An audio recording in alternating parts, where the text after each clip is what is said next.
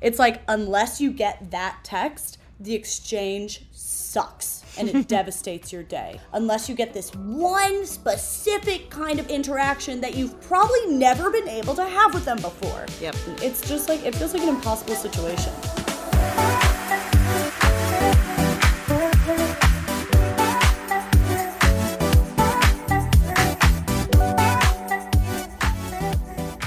Hi, welcome back to Not For Everyone. We're a podcast about a hater and a lover talking. You come here, you you get some words and you leave and maybe you've learned something, maybe you've laughed, maybe you're mad at us, but something happens and then you're done and then the hour passes. Hi Caroline. Hey girl, how are you? That was a wild intro. we just spent forever figuring out like sound issues. Um, there might also be background noise just so that people know there's like massive construction projects happening at my building right now, so it might be kind of weird. But anyway, I'm already loopy from our 30 minutes pre-recording, so that's what you Yeah. get for an intro today. I felt like I described us perfectly. I think you did. No, you did describe us perfectly. Yeah, you did a great job. I've never felt so bullied by a microphone and a pair of Bluetooth AirPods that were not cooperating. I mean, technology was really bullying us for the last couple of minutes. So AirPods are the real bullies. Do your AirPods ever do the thing where like they're literally in the other room in their case closed and they connect to whatever you're listening to? Like I'll be listening to music or be on a call for work on my laptop and it's playing out loud like from the That's so laptop funny. and then all of a sudden I can't hear people anymore and it's because my AirPods decided to connect from the case from my while they're closed, no, Yes. that's what people are talking about when they're like AI is going to start making like conscious choices. It's happening, and it's just it's just AirPods connecting to shit on their own will. Also, they do totally fall out of my ear. I feel like they fit in my ears for like several months, and then all of a sudden, it's making me feel kind of weird and self conscious about my ear hole size. like I feel like I've got probably in the spectrum of ear holes, probably I probably fall somewhere in the medium hole range. Sure. That's been my observation. Yeah, I think so. Yeah, based on based on what you've tasted, I don't think they're the biggest. I don't think they're the smallest, but like it's like I can't get an AirPod to fucking fill my ear hole. Wow. I mean, Wow. is that the problem? That's a Does that make me um, sound like, that's a slut? well, no, that's like symbolic of these tech titans who are comparing dick size basically right now. Like the AirPods Oh, aren't big enough, and neither is who's the guy who runs Apple now? Because it's not Steve Jobs anymore, obviously. Whatever, his dick. cook? Cook. Cook? Is it a cook? Is it fucking cook? Kook, cook. Kook? Sometimes people write into the podcast and they write kooks as cooks. I think just some of our international listeners probably, which I love that we even can say we have international listeners. So I'm not shading them. Freaking love it. My parents' second language is English. I got you. You're fine. It's confusing that cook that kook starts My first K. language. My first language is English, and I don't want to. I don't want to talk to you about how I had to Google the word undoubtedly the other day. So Oof, that's a tough one. Yeah, it's a cruel language. It's a cruel world. AirPods are cruel. Speaking also of like your ear size, yeah, I wanted to go back to that. I wanted to go back to how big you think they are. Well, no, it just made me think of like the ways that my body is failing me lately. Totally, totally. Tell me. I am currently wearing compression socks that go like up to my knees for the first time in my life Okay. because my body is failing quickly. Like red alert, something's wrong. I got a mm-hmm. massage yesterday. Actually, I have like a tip for everyone, which is don't get a bikini wax and a massage on the same day. Oh shit. oh, I'm wait. I've been beat up wait. everywhere. Wait. I I would not think. I was gonna say I would not think there's much of overlap in the Venn diagram of the massage and the bikini wax unless you're getting a very uh, deep massage. Um, but you're just saying your body's beat. My body's no, I, well, it was beat before and now it's beat afterwards. I do prefer Right. like a deep tissue massage since I do a lot of strength training. Like I don't want them just rubbing lotion on Oh, me. Oh, hard agree, but like they shouldn't be getting to the vulva. She was I would think. she wasn't getting to the vulva, but it was between the bikini wax that like is ripping at my vulva for 10 Yeah. minutes to then going to a massage right after and like getting my legs stretched out. Like my hips were really tight, so she wasn't only massaging, she was like moving them in like a counterclockwise circle That like three good. times. It was really great. good. But my whole Yeah. body from vulva to tippy toes is and, and up was to my was nose. beat by strangers. Was beat by fucking strangers. all in one day. You'd think that it was like getting all your self care done in the same day. Dude, stop fucking calling. Okay, massage self care. Stop fucking calling waxes self care unless we're also it's it is ide- it is an identical experience as far as I'm concerned to like wearing corsets. Unless we want to call wearing corsets self care, like it's not fucking self care, and it drives me crazy every time I walk by European Wax Center and they're always pitching it that way. Yeah. Like it it's the most painful thing I've done in my life and I'm not enlightened beyond Mm-hmm. wanting a hairless baby's body. Of course that's Right. what I want. Of course that's what I want. I want to look prepubescent. I'm a of course. am a weak I'm a weak weak woman. But I know. I know you I don't mean, at believe least let's at least let's at least own up to the ways we're torturing ourselves for, and it's not even all. I'm not even gonna say it's all for the male gaze because it's not. I also just like like why am I fucking dealing with armpit hair ever for a day? Like why? Right. But I can't. It hurts me.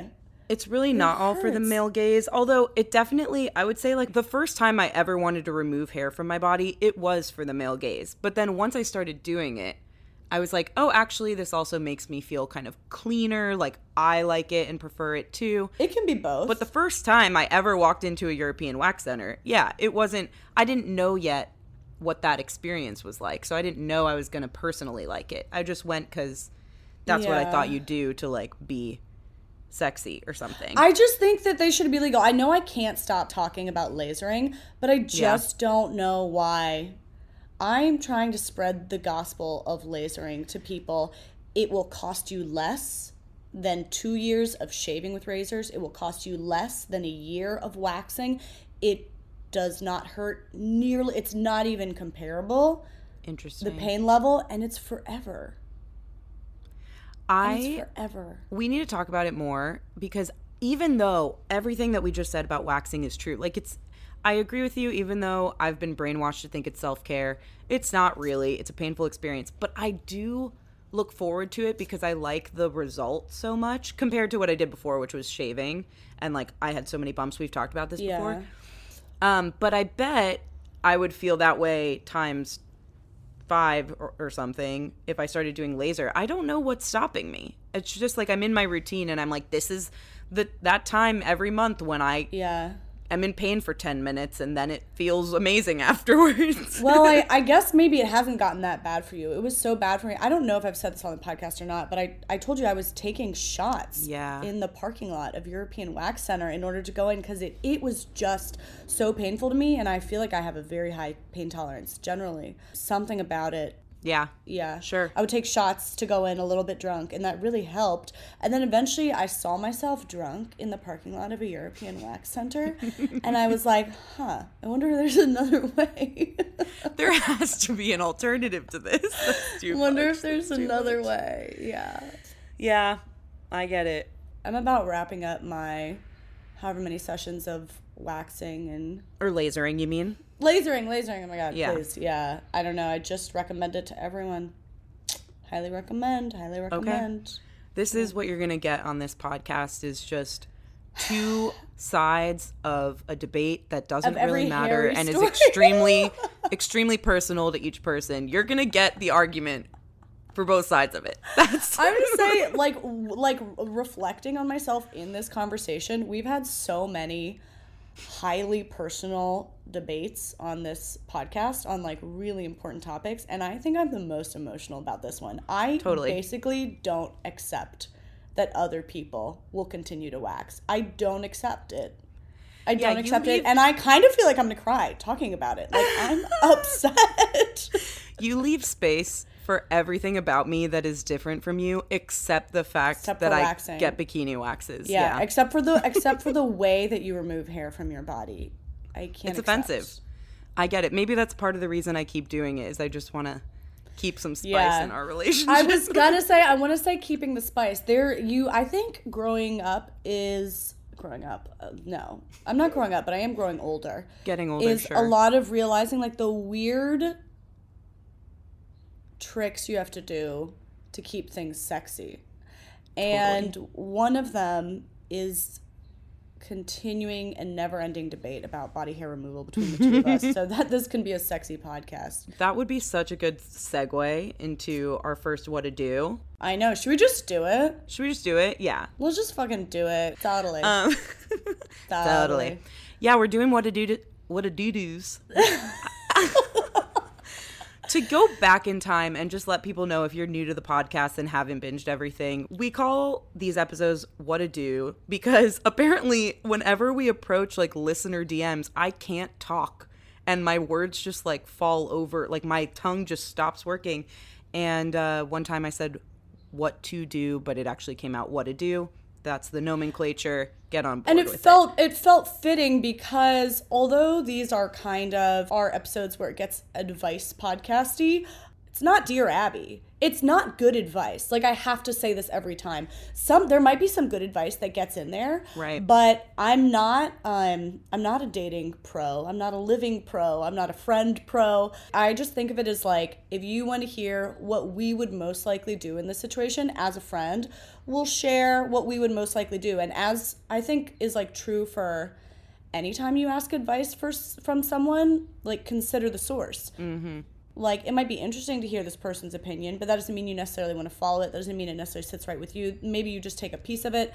So i'm never answering this in the tone of like i have the answer never what to do it's more like what to do Right. Perfectly said. it's what i might do it's what i might do, uh, do. yeah Totally. It's you you mentioned like it might be what we do. It also might not be what we do in the situation. Like it might just be what i say sometimes i say stuff We all say stuff that's not what we do. And I would call that what a do. So without further ado, um, we were just talking about keeping it sexy. Our first what to do is kind of like an adjacent topic there. So Jess is so horny for a segue. This I've never met anyone hornier for a segue. It just when I listen to all my favorite podcasts and they they don't actually very often they're not effortlessly seg segueing, but they're like inserting an ad in the middle to make it feel like okay now a break and when we get back. I just crave a segue. I'm like, we're not doing that yet, so until we do, we're gonna transition seamlessly. It's just some it's something that gets me going. That's funny. Okay, I I I, I allow. I allow Thank it. you. Don't relate. I allow. Thank you. Somebody wrote in My boyfriend and I have been dating for almost two years. When we started dating, we were going on all kinds of different adventures and exploring places we haven't been before. In the last couple of months, we faded out of the honeymoon phase, and since then, all he wants to do is sit around the house. How do we keep things exciting, and how do I get him out of the house? Help, please.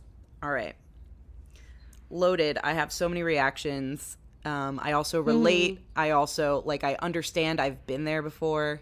Oh, do you want to? Do you want to say some things first? Sure. I think everyone relates to this. I've been in that. I've been in that relationship before. It's like pretty. It's like a standard phase. I feel like for most Right. people. Currently, in my very very new relationship, I'm. I would say we're very much in a honeymoon phase. Also, Justin. First of all, he's listening to this episode. Bitch is so fucking active. Like I'm the lazy one. I'm the lazy one. And I can be I can be a real lazy piece of shit. Bitch is so active. I don't even know if this will ever really be an issue, but regardless, I've been I've felt this in past relationships before. And um I mean a couple different things, but at first when you're like, how do we how do I get him out of the house? I would just say like say something you want to do. Like take the initiative. Right. I'm not I'm not even a big planner, but if I'm feeling like, uh, things would feel more fun if we were doing something, then just be like, this is the thing I want to do. And I would be like, let's go get a drink and get this place. And if he shuts it down, then you like propose a different thing. And if it's a pattern of him like shutting things down, like two or three in a row, then I would go into like why it's important to you. And the answer probably is because like you want to feel connected and excited. It's all like the truth is always really something very complimentary. Mm-hmm. You want to spend time with them in this way. Yeah, I wanna I wanna like have our like exciting, fun, adventurous, spicy moments with you. It's a huge compliment, and this is how I'm thinking of doing that. First of all, how is anyone going to respond badly to that? Like you want them, you want to spend like fun time with them. It's a compliment. And then you can hear maybe there's some other reason that they're shooting those things down and then you can start getting to the truth and like bridge the gap there i've also been in a relationship where they're just like it really they really don't care what you want and mm-hmm. that's a that's a pretty important answer Yeah. yeah i would just start i would just start like how do we get out of the house start planning shit Yeah. Agree. And also, I wonder if you already feel like you do all the planning. And so maybe mm. part of the question is like, he never wants to do anything. He never wants to get out of the house. I end up planning it and making it happen anytime that we do. And that's part of what's frustrating me. I'm just elaborating here because that's something that I feel like is really relatable to me and a Yeah. situation I've found myself in before of like, I'm the active one in a lot of my interpersonal relationships. I'm the one that's always like, let's go to this comedy show, let's go to this bar. And I'm the planner. Um, and so, like, even if my partner would very well want to do those things, they might have gotten accustomed to the fact that Jess is going to plan it. Jess has what we're doing this weekend. Yeah. Jess probably has something in mind that she's excited about. And they're happy to, like, be the supporting character and go to the things that I want to go to. And that's nice to a certain point. And then it becomes like, okay, I'm putting in all the effort to make the plans. But that's almost not even their fault a lot of the times because like I'm not leaving space for them to to do it. I've just taken Yeah. that role and they don't know that I'd be happy for them to share that role. And I think when it's someone who seems to love doing it as the lazy person, I will say it's easy Right. to assume I do I do try to stay conscious of like I need to plan like one of every four things. Like I've talked with Justin, he likes planning things. I'm like, that's fucking perverted, but okay, I'll let you have it. but I still stay conscious of like some kind of ratio. But I think it's also easy to just assume Jess loves planning it, so I'm gonna let her do it. But it's still it still does take effort from you. Right. Exactly. Yeah, it could be like a subconscious thing happening where they're just like in this pattern with you, comfortable with you. You've been together for 2 years and they're like this is the way it, it always is and it's working for me cuz I don't like doing those things and she does. So to actually be able to pinpoint that if it is what's happening and communicate it to them and explain why it would make you feel loved for them to plan something or whatever it would make you feel that you're craving. Um, I feel like that's always a good way to open those conversations with your partner because it's like, yeah, it's a way that you could they can show you affection that maybe they haven't been. Mm-hmm. And I also agree with like if that's not what's happening, then of course find things that you want to do, suggest things. You can also do that more subtly. Of course, I don't want to encourage like being passive aggressive, but there's little ways that you can hint like something that I've done before is just be like, "Oh, I really I like got this new outfit and I really want to go out like I'm craving going out and getting dressed up and I want to wear this new outfit." Yeah. And that's like a little subtle hint if you don't feel like coming out and asking for them Yeah. to plan something. You know what's funny? I was just talking to a friend about this, how I feel like things like that, where you're like kind of hinting at something and maybe not being super, super direct, I think it's more acceptable than I used to think that it was. I think it's actually mm-hmm. kind of more important than I used to think that it was. Something about it feels like, I think something about it feels like 50s housewifey, but Totally. I don't know. I don't quite have the words for it. There's something to making someone think that it was their idea. I'll just say it. Like, not always, not always, not in every situation. And I'm like such a proponent of direct communication, but Yeah. sometimes hinting and being subtle, Sometimes indirect communication is hot. It gives them the opportunity to do something for you as opposed to you asking for it directly and then them giving it to you and then you kind of being like, well, I asked them directly. Yeah. Like if you hint and they piece it together, they can still feel really good about the fact that they like did that for you and you didn't have to directly ask, but you still like made your yeah. intention known. It's a very subtle It's funny because I feel like the main things that people want in a relationship, like we all want like this place. We feel so safe and so comfortable and so known and so at ease, but we also really want like the spice and the heat and the fire.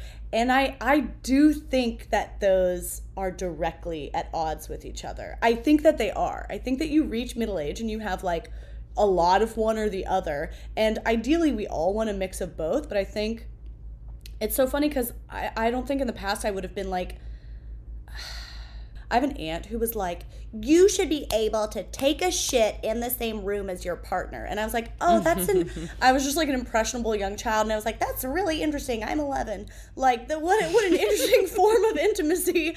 And I think I just kind of took her word for it because she actually has a really good relationship with her husband. And then as I got older, I'm like, no, I want to preserve a lot of mystery. Like, it's in the mystery that things are sexy. That's all like the early honeymoon or courting or dating is. It's like so much that you don't know. So much that you have to wonder. It's it's not sitting staring at each other on the couch watching each other get undressed and dressed every morning. Like, there's a lovely intimacy to that, and I also love that. But I think you have to be careful with it. I think you, I think it's okay. I guess it depends on what you value most. But to me, it feels Yeah. okay more and more to be like, I'm going to cap that off at a certain point and make sure that we don't know every single thing about each other because that's the space in which you get to covet each other. Like one of the hottest things if you're looking to revive a relationship is like being out in public, you know, at a bar, at a party with friends in a group and getting to watch other people enjoy your person, laugh at their jokes, fucking undress them with their eyes, like ogle them a little bit. It's it's it's very it really like lights something up in in a certain space within like reason, you know? I think it turns everyone on and you just forget about it if you're just sitting at home on the couch together all the time. We really all want to be so comfortable and so safe, but I think if you want the fire, you have to dose it out intentionally. Yeah, I think that's well put. Like it is this thing that's at odds because and I think everyone has a different ratio of like Yeah. stability and calm and predictability to fire and spontaneity that they need. Mm-hmm. That balance is a little bit different for everyone and I think it becomes hard when like 80% of what you want is the stability and the comfort and the predictability and only 20% is the fire because then you get you and your partner in this scenario get really used to the 80% and you're happy with it most of the time. Also, it's easier. It's just literally easier. It's the same Yeah. as like when you're single and trying to make new friends.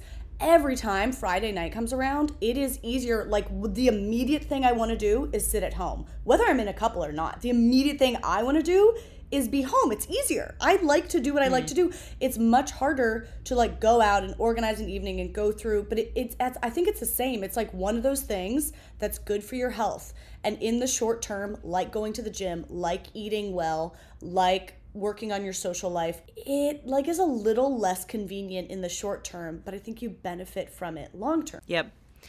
Another thing that um, is adjacent to this, but I think it's related, because she talked about being like out of the honeymoon phase at this point and mm. missing the adventure.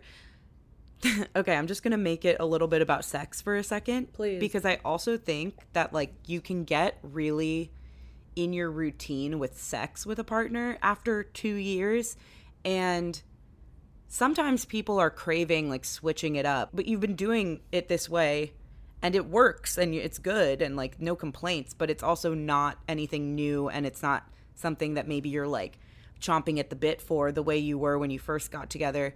And so it's really hard to like introduce new ways of doing it or talk about like I'd like to try this thing. And something that my previous favorite podcast, it, I listen to it less now, but I still think it's a good one, Girls Gotta Eat, always says it's it's about sex and dating and relationships. They're like say to your partner, I heard about this thing on a podcast.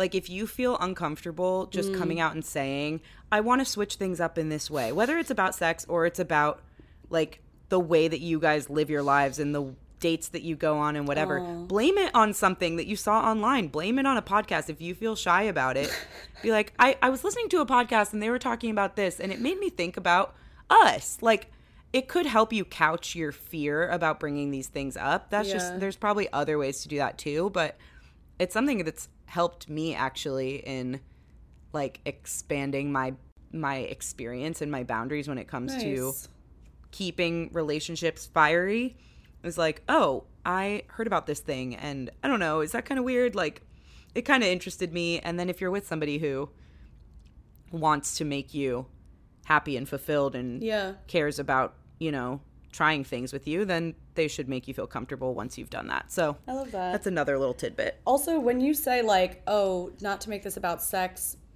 to me i'm like this this question this listener question this is about sex Yeah.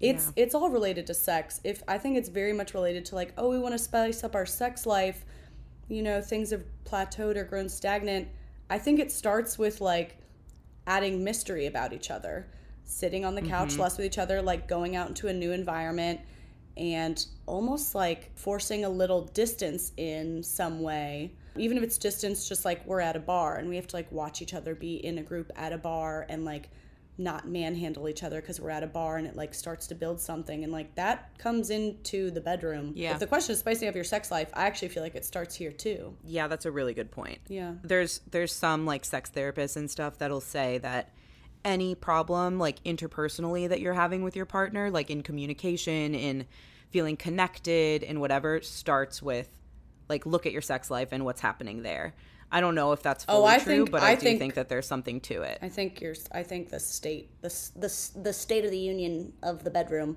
is like a direct reflection, a very honest reflection of things. Yeah. Yeah. Often, yeah. Okay. that's a good segue Ooh. Okay. To what? Freaking segue to what? so we get this dm that just says in all caps what to do and then following that it says eye contact giving head end of end of dm that was it that's all she wrote I'm gonna say not not necessarily a question. no Not sure who who's the speaker here. Are you saying receiving the eye contact during head is a problem? Are you asking us how to do it more? I'm not. There's a lot of questions here that you have left mm-hmm. unanswered. is the writer of the dm the one that's giving head are they the one that's receiving head Oh. are they initiating the eye contact are they receiving the eye contact and not knowing what to do in response to it i'll say this right now Yeah. Eye contact should happen during head that's my stance and i'm sticking with it That's her platform. that's my platform in both directions. It makes it not like constantly. You don't need to be like fucking locking eyes the whole time, you weirdos. Staring I just mean like some glances, some sexy glances. There's something to it. Totally. No? Totally. Yeah. Listen, I don't like to give away too many of my secrets, but Sure. You you just spoke about mystery, which I couldn't relate less to, but yeah. um I think there's times where eye contact is great and then there are times when I'm specifically like no eye contact because I want to like let someone be in their world kind of Mm-hmm. or i don't know i think both yeah i'm not i'm not it's i don't think nonstop eye contact no, I, I I hope that that's not what Can this person was suggesting. can you imagine what but also the alternative like of no eye contact it's funny to me that this is even a question I don't know. It depends, I guess. I guess my point is just you don't need to avoid it. Like I Yeah. don't think it's a weird thing that needs to be avoided and if it happens, it's like, "Oh my god, how weird." Like I actually think it can add to the to the vibe in in moments. yeah it's like a weird dare yeah totally adds to the vibe i'm just thinking about sex now I know. But then other times I get what you're saying of like you're enjoying what you're experiencing and you're just you you don't need eye contact and so maybe your eyes are closed, maybe you're looking up, like maybe whatever. Whatever you're doing. Yeah. If they wrote in about this, I'm I actually wonder if we should assume they're experiencing eye contact as a problem. Like somebody is giving too much. I ass- I assume so. so this is this is when I when is this when I think about like wanting to limit the eye contact. So I'm picking picturing somebody who's going down on you and they are staring at you nonstop like laser pointers at you. That would eventually feel intrusive. I would be like, first of all, I'm trying to focus. First of all, I'm trying to focus. Right. I'm working on something right now, and it involves me forgetting that you're here a lot of the time. For a lot of women, I do think this is true. A lot of women, like, I okay, generalizations, talking to men and women. I feel like for men, I think I've even talked to my boyfriend about this, but like for men, a lot of the time, it's like what gets them there is like with the physical, what's happening here now, audio visual. And for a lot of women, it's like, I need to forget that anybody's here. I need to, Yeah. I need to completely disappear into the Aristocats and then, or an episode of The Sopranos. And then we're good. And it has no reflection on how attracted I am to the situation. It's just like so emotional. It just has to be such a specific emotional dynamic. I think a lot of women kind of disappear mentally. So if you're staring me down, first of all, I like a glance or two. But if you're if you're staring me down the whole time, I'm gonna be like, can you leave for a second? I'm actually working on something. Okay, but also, yes, I agree. I'm hot, dude. I'm immediately really overheated. I'm gonna take my sweater off. I totally agree with that, but I also think like nobody can force you to return eye contact. Yeah, just keep 'em Your shut. eyeballs are in your head. Yeah, but if you, can- know them, Steve, you know they're staring at you. You know they're then- staring at you, Then I'm closing my eyes, kind of in an act of rebellion, and then I'm thinking about then I'm thinking about the fact that I'm rebelling rather than the fact that I'm that you're trying to come. that I'm yeah. fucking smushing like a slug. Yeah. Right. Yeah, say. no, that's fair. I guess I've never been in this situation um now that we really break it down. Too much eye contact. I think it brings us back to head. what is your fucking question? What is the question? Yeah, write us back. Did we help? What did you want us to say? what is your problem? What is the problem you find yourself in? What is the problem? What is the problem? Huh. we'll never know. Yeah. Okay. Okay. Next. I think we solved it. What to do that sensitive ex sending a birthday message when you're clearly having no contact So your your sensitive ex has texted you. has texted you happy birthday Okay. and it's like we're not talking bro i'm just gonna assume it's a dude let's not shame dudes by the way for being sensitive we love a sensitive a sensitive man You're the one who said it's a dude. They didn't say it's a dude. yeah fair enough but i'm just going with the narrative that i'm gonna use Okay, to okay, build out this answer Okay, yeah. I mean, no, this applies to everyone. My strict policy, and I have a story to back it up, is don't text your ex happy birthday. And I know we've talked about Nick Viall and people he he gets like a mixed rating online about how we feel about him. But I do think that he has really good dating advice and he literally has a book called Don't Text Your Ex Happy Birthday. I haven't read it. I don't read. No, read the title. I think the title fucking slaps. Yeah. fucking nailed it. My like very strong point of view on this is that it's always self-serving Totally. to text your ex happy oh birthday. Oh my god, on their birthday, you're like, I'm gonna let me fucking throw this fucking drama down that you now have to deal with on your birthday. Right. It's so selfish. Even if you think you're on good terms, it's still like they have to think about you and maybe they don't want to be thinking So about you. Maybe you're giving them false hope. It's just like raising their hand and being like, hey, what about me today? Hey, what about what do you think about me today? Exactly. It's totally selfish. And I think this person agrees because they framed it as like when you're clearly having no contact. I mean, what to do? You don't answer. But Yeah. it is annoying that they did that because especially if you're in a situation where it's clear you haven't talked, like there's a reason for that. I feel like their motive is either to get you to think about them.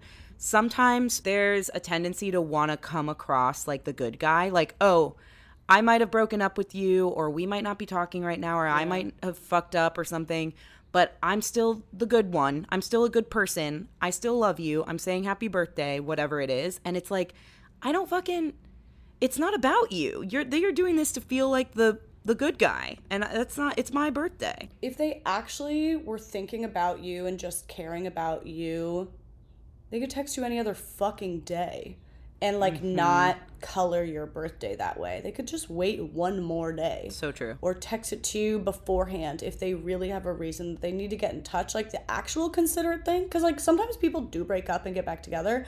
The actual considerate thing is to, like, give this person their day, not make it about you, and, like, maybe I can wait a fucking couple days to talk to them or send it a week ahead of time. And also, I don't know, something that helped me, I think it was I don't know where I heard this advice, but but if you're asking that question, should I text my ex happy birthday? Think about like what is the response you could receive? You text them happy birthday. What is the response you could receive that would m- leave you feeling good about the interaction? It's usually like them saying one very specific emotional type of thing that they've never fucking been able to say before and magically they're going to come up with the perfect text it's like unless you get that text the exchange sucks and it devastates your day or it devastates Yep. their day unless you get this one specific kind of interaction that you've probably never been able to have with them before and so on the receiving end too, you get this text from them and you're in the middle of an impossible situation. All of a sudden, yeah, kind of this immediate implication that you have to satisfy. They've put something on you. The ball's in your court and it's probably impossible. You're broken up for a reason. You're not talking for a reason. It's just like it feels like an impossible situation. And it just feels so immature. It's so fucking immature. The only other reason that they would text on your birthday, if not trying to like make it about them, is just being like, "Oh, well, it's like a it's a way to slide in. It's an excuse. I'm not talking to you just cuz mm-hmm. which like that also is immature. That they can't just be like on another day of the year be like, "I want to speak to you because I'm thinking about our relationship." It's fucking immature. Yeah, I mean, no notes. You know, like what would be the best case scenario that you could get in response to this? And guess what? You've never had that type of interaction with this person. First of all, my therapist has burned that into my brain and Yeah. it's so true and you just nailed it there. And second of all, I was like, "Oh my god, this is the promo clip for the episode." That is something that everybody needs to remember, not just when they're considering texting an ex happy birthday, but just texting an ex in general. More often than not, they're not going to give you what you're looking for. It just is what it is. I mean, you can test it. You can test it. So, my quick story is when my my longtime boyfriend of 5 years and I broke up, literally in our breakup conversation, cuz that was my first big breakup that I ever went through and his birthday was like 2 or 3 weeks later. So, in our breakup conversation, I was like, I hope that we can still text happy birthday like i'm still gonna say happy birthday to you if that's okay in three weeks or whatever. And he was like yeah of course and i'm gonna do that for you. And so okay breakup happens devastation for the next couple weeks happens. I'm finally starting to feel better but also in my head i'm like i know that i have this three week mark when i'm gonna be able to text him because we said we'd say happy birthday. Mm-hmm. And I did text him happy birthday and said something nice. And in response, he said something, thank you, whatever. And he said, love you in the text. And it fucked me up for like three more months. Then it got to my birthday. And I'm having a great hmm. day. My life is a lot better than it was. Like everything's on track, but I still have it in my head like, I think I'm going to hear from him today. Or what if I don't? And like you've just set yourself up for this like unrealistic expectation. And if I do, what's he going to say? Finally, like late night that night, he texted me. He said love you in the text again, which just like is so fucking there was no chance we were ever going to get back together. Both of us knew that we shouldn't, but he still wanted to make sure in both of these exchanges like I remember that he loves me and that we're good and like whatever threw off my whole birthday. But if he hadn't texted me, I would have similarly been like, "Oh, but he didn't text me and I thought he would." Like there's just no winning Yeah. unless you're very clear the whole time that we're not doing this. I'm not doing it, you're not doing it. Doesn't mean we'll never talk again, but the birthday text is too loaded and like there's no positive outcome. tanks you either way. That's why one of the best things that I did, and I was pushed to it, but blocking an ex's number, not because I was mad. And I would even tell him I was blocking his number. I didn't want it to be a surprise. I just didn't want to be afraid of my phone. Because it when it when it becomes like volatile or you're like what's what am I gonna receive? When am I gonna wake up to a mean text? When I'm gonna wake up to a loving text? Like I just didn't want to be bracing for it all the time. And so for that reason, blocking someone's number, here's my fucking email. If if something important happens, you can get in contact with me, but you have to like put more thought into it. And I didn't want to be afraid of my phone and like always bracing for something. And it, yeah, that's how you can feel going into your birthday. So just go like you know go into your birthday. You know I don't really think about this shit anymore, but it's a birthday near the breakup, and you don't want to have to be thinking about it block their number and then you know exactly what's going to happen. You're not going to get anything. Love it. Love. Okay, that's it. Okay, dope. Dope as hell. All right. So, final what to do for the episode. This person actually sent us a reel that I'm going to try to play, and it said, What to do when your friends do this to you. You just need to learn to be alone first. Oh, I'm so glad I'm in a relationship. I could never do the whole dating thing. Good luck though. you need to stop being so picky. Nobody's perfect. Why do you want to be in a relationship so bad? It's like overrated. Like, take it from me. I've been in a relationship for six years. Are you? Okay, I think we get the point. So basically, this person is single, I'm assuming, has friends who are in relationships, and whenever it comes up, like, how do I meet some? Maybe they ask for advice, maybe they don't ask for advice, and their friends are just like spewing this type of commentary their way.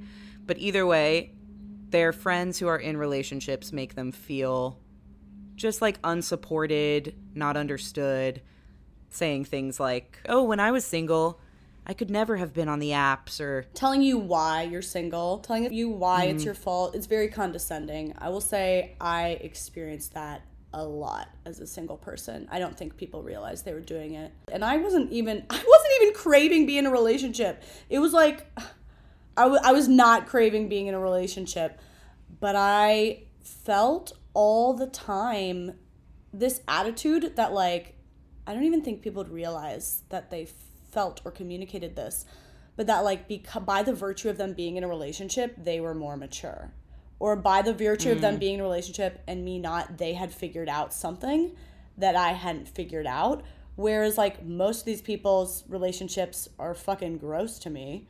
Didn't respect them. I felt more mature than them in plenty of ways, but there's this implication. I don't know. People are always telling you how you can achieve their relationship. And I'd be like, why the fuck would I want your relationship? Your relationship is so weird. right. And sometimes it got to me too. Sometimes it made me feel like I didn't have the answers just because I hadn't met the right person. But you might actually be dating like so much more successfully as a single person than they ever were able to. They just like settled down with somebody. To me, successful dating, like dating successfully, includes like saying no to the to the wrong people, like saying no, shutting them down, going on a bunch of dates that don't pan out, and not like dating wrongly, immaturely is just like latching on to someone because you went on a date and you could date and you could be a couple, so you do the couple thing. But there there's a high and mightiness that I get a lot of the time from people in relationships, like like most people. And and it, Yeah. it also really beat down my confidence sometimes. And one of the one of the nicest things my sister actually ever said to me, I like really needed to hear this at one point. She was like, oh, I don't feel like you're not ready. Yeah, people like to say this, you're not ready to be in a relationship because I think they want to put logic to why they're with someone and you're not. And they feel so mm. bad for you. And she was like, oh, I don't feel like you're not ready to be in a relationship. I think you're totally ready. I think you just haven't met the person. Right. And that was so meaningful to hear. And I was like, that is fucking true. Of course, I'm fucking ready to be in a relationship. And it's just not, with then it's a numbers game at some point. Yeah, there is this notion, and I don't just think it's your friends who are in relationships, but I think it's like perpetuated online that mm-hmm. if you're single, you should be working on yourself. And like, there's a reason that you're still single, and it's because there's more work to do on yourself individually that you couldn't possibly do in a relationship. And so you're likely not ready yet, and all of this stuff. And like, I just think it's so far from the truth. It is totally more about just when you meet somebody that's worthwhile for you to be in a relationship with. Like, totally numbers game and timing. You don't stop learning about yourself, hopefully, when you're in a relationship. You don't stop working on yourself. Right. So much of the work on yourself you actually have to do in a relationship. Exactly. So I really hate that notion, and I do think it's like an easy cop out for people to lean on when you haven't even asked them for their opinion, but they just give it to you. I was gonna say it's like you haven't even fucking asked them. I know. I was never being like, why am I single? I was like, I love being single.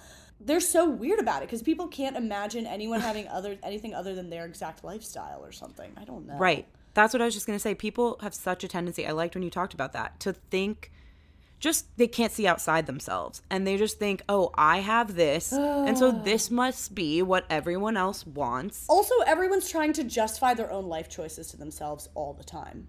Deep insecurity. I mean, it's uh, insecurity. It's like what everyone's doing all the time. It's what I'm doing on this podcast. We're all doing it. Yeah, yeah. Deep insecurity that we all have. It's like extremely human.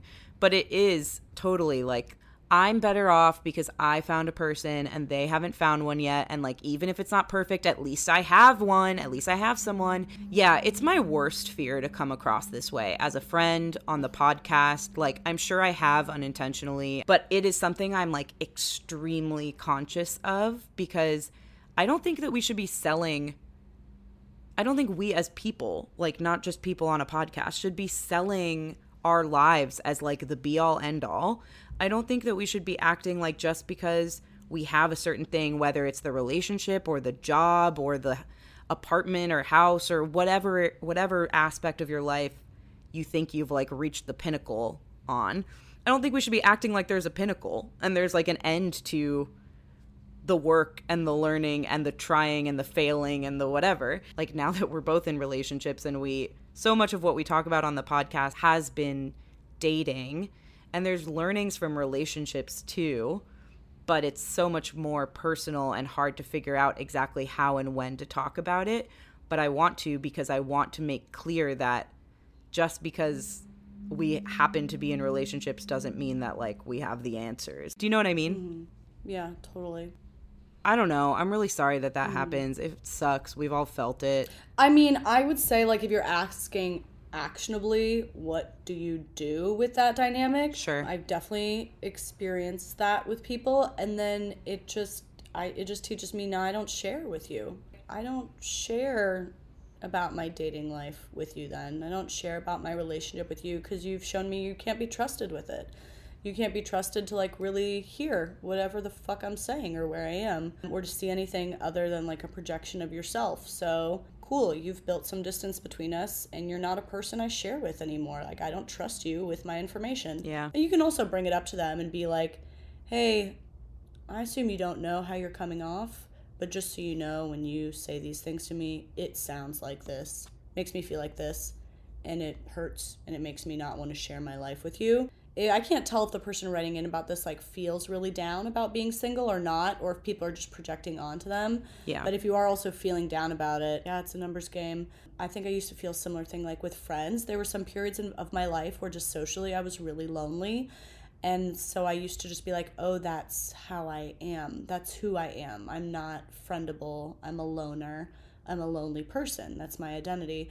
And then I just ended up in different contexts, different environments where it was really easy to make friends and I could make friends. And it, it was such a it was a, such, such a funny and extreme switch to be like sometimes you're just not in a place where you can make friends easily or you're just not in a place where you can date easily.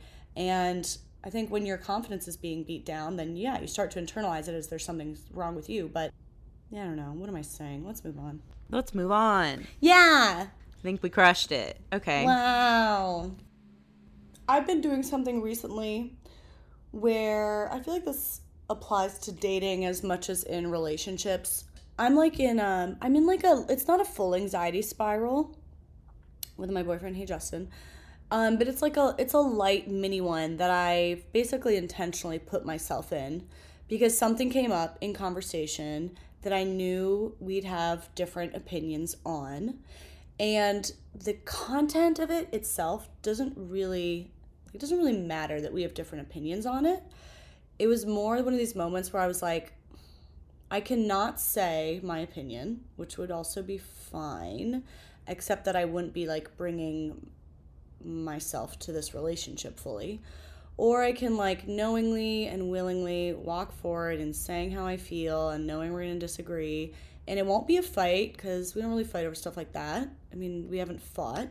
Um, I think we're good at disagreeing, but it makes me a little uncomfortable to share something that I know isn't going to naturally sit well, but I'm like choosing to do it. When it comes up, I choose to do it because I don't want to feel resentment for like not sharing myself. And I don't want to have all these parts of myself that I can't share. So I don't know. It's a weird thing where I was like, okay, I'm going to share my opinion. And I know we're not going to feel the same. And then that's going to make me feel a little anxious because what does it mean if we have different opinions? I guess it's vulnerability. Giving yourself the opportunity to be seen also means giving yourself the opportunity to be rejected. and you have to choose it. Otherwise, you can go really far along in a relationship of any kind where you just like never really let them get to know you. And if you don't let them get to know you, you can be like falling in love with somebody because you're getting to know them and you get really far in and then you realize you haven't even really shown them who you are. So, of course, you can't feel known because you haven't given them the chance. And so it's I don't know, it's all these instances, whether in dating or in a relationship, where you have to. I feel like I'm like willingly choose to choosing to like walk down the plank, and it's a funny thing, or like a a more concrete, superficial version. This was like a few weeks ago, but I like sometimes like write really like kind of silly or like weird poems. It just like comes out of me sometimes, and um, I wrote this one about a rat I wrote, I wrote this one about this dead rat in the like alley near my apartment. And I was gonna send it to Justin, and then I was like, I don't really think he's gonna like care for this poem. I don't think he's gonna be like tickled by it, or I don't know. I just like I decided in my head I knew how he felt about this rap poem, and so I was like, so I'm not gonna send it. But it was something I was sending to everybody else. I was saying to my friends, or I posted about it on Instagram, and like you know people think it's funny or whatever. And so I was like, ugh I have to send this. I have to send this, even if it's so that, even if it's so he hates it or he doesn't like it. Or like I, I sent it kind of assuming it wasn't going to be a point of connection, but sending it anyway because like it's a point of me. And uh, these moments of like choosing to show who you are, even though you might know, like you don't connect on everything. Yeah. But like choosing, putting that out there rather than just like hiding parts of yourself all the time. Does this make sense? Am I saying anything? Am I say? Am I sounding so dumb? It does make sense. You're saying like what the hardest part of relationships is. I think is like we decided that we're attracted to each other, we have fun with each other, like the good times are are nice. But like, do you actually know me and am I am I going to let you know me? Yes. And yeah. That takes time and it also Yeah. takes you letting them in and you showing them those pieces of yourself that are weird or are not for everyone or Like, look at this one. Look at this thing. Come over here. Check this fucking thing out. It's ridiculous. I mean, I'm doing it all the time, but it's interesting because I think different people have different like propensities for that. Like I have a thing where I cannot mm. not do that. So I do it. Like Yeah. I've been doing it from day 1. I still though have the reaction sometimes that you're describing where like I'll really send it and I'll really be myself and I'll do some weird bit and like voice and like act out of something and it'll even get a good response but i still afterwards will think to myself like oh should i not have Yeah. should i not have done that?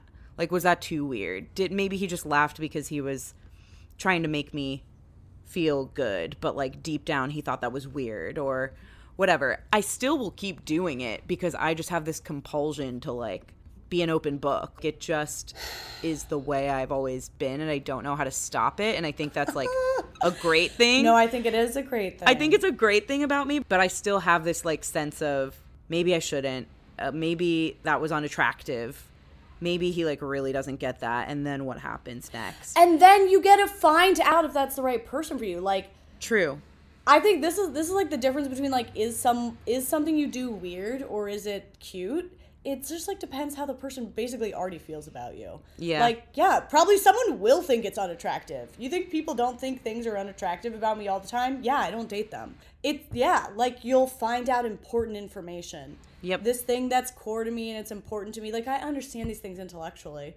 That's why I'm forcing myself to do it. But um my my instinct is so the opposite. I can completely conceal my soul. It, it usually happens with a guy. I I need to hold myself accountable by.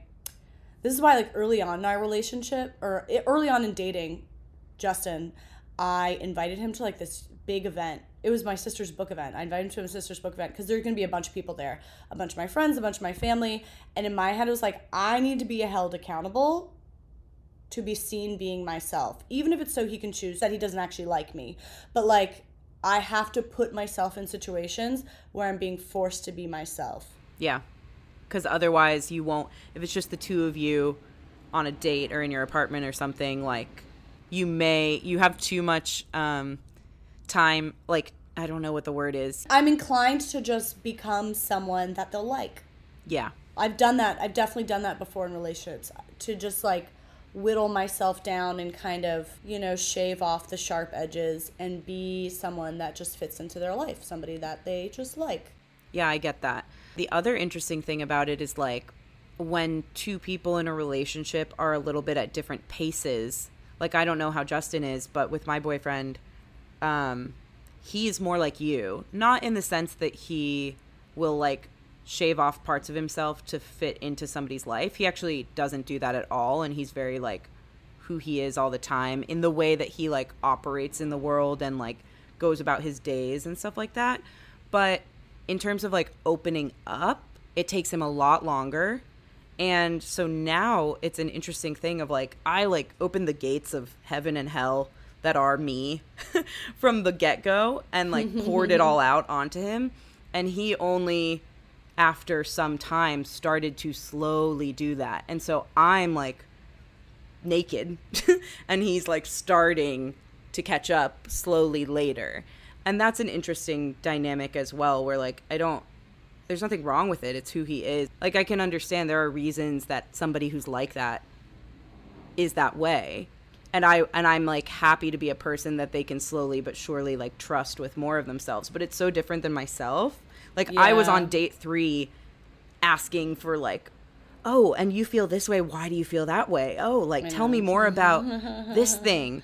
And he's like, who is this girl? But he stuck around because he liked it about me. But he also was like, that doesn't mean I can match it yet. It's definitely something I think about a lot. I can, I totally like get exactly what you're talking about. And I'm proud of you. Aw, thanks. I have a complaint. It's been a little minute, I think, since I've shared a true complaint. I don't think it's petty. I think it's exactly what ruins my day every single day. And it is that there is perpetually a smudge on every single pair of glasses or sunglasses that I oh own. my God. And no matter how many times I use the microfiber fucking towelette thing, I cannot get this one smudge in this one spot out Preach, bitch. and it will ruin a day. It, I can't stand it. Why does this happen? I Do you have answers? I literally have been thinking about this like a week ago. I was like, why haven't they come out with a smudge proof glasses? Like they have glare proof, they have blue Mm-hmm. light proof. Why isn't there just a fucking smudge proof glasses so I can see through the thing I need to see through? And it also gets me thinking about like, God, it's gotta suck to have glaucoma or fucking something where you like can't you are losing your vision.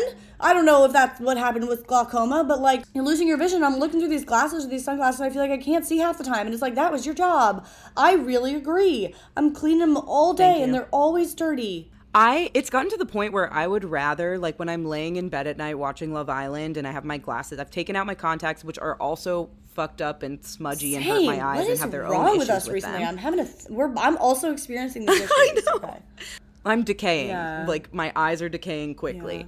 And I think it's because of looking at screens probably, but that's what the glasses are supposed to fix. Yeah. So anyway, at the end of the night, I take out my contacts, I put in my glasses, I'm laying in bed watching Love Island, and I would rather take my glasses off and watch it blind and just like enjoy the auditory experience of these islanders arguing with each other because I cannot see through just to stick it to your glasses my glasses. They ruin yeah it. you show them i agree Thank you. I agree. I'm angry. I'm angry, and it's one of those things where there's actually no one I can be mad at. Yeah am i mad at myself because supposedly I, I, I can safely assume i think that like when i bought the glasses they didn't have that smudge so i must have Are you saying there's a permanent smudge, or you're saying I'm saying my glasses just always seem smudged, and maybe I get them clean for two seconds? You're saying maybe you've damaged your glasses. It sounds like maybe. no i think i it just feels like the smudge that it just feels like there's a smudge that i can't get out that's always in the same spot that is quite poetic, and let's dig into that. The smudge she can't get out, out, out, damn spot. wow that actually made me feel better about it because at least it can be art Wow, yo dog, this was a what to do episode. Um I loved doing this. And I hope you guys continue to write in with what to do's. If we touched on something that you sent in and you want to send your reactions or want to clarify who is giving head to who, um, DM us or tag us in a story, or maybe that one needs to be a private DM. And um, Put it on your you story. know. We're all about fucking story. open book. Just, it's so funny. If you're more of a Caroline, then you're you're gonna DM it to us and you're gonna be mysterious. And if you're more of a Jess, you're gonna put it on your story. And we leave space for both. The only thing we don't leave space for is getting a wax. Right. Please. Everyone, if you listen to this podcast, you have to start getting lasered or keep your body hair. I don't really want anything else in between. So, Jess, we're Right. to have to talk. And we'll talk. You can follow us on Instagram, not for everyone pod with the number four. Jess is Jay Z DeBakey. I'm on YouTube, Caroline Winkler. TTYL. Love you guys. Bye. Bye.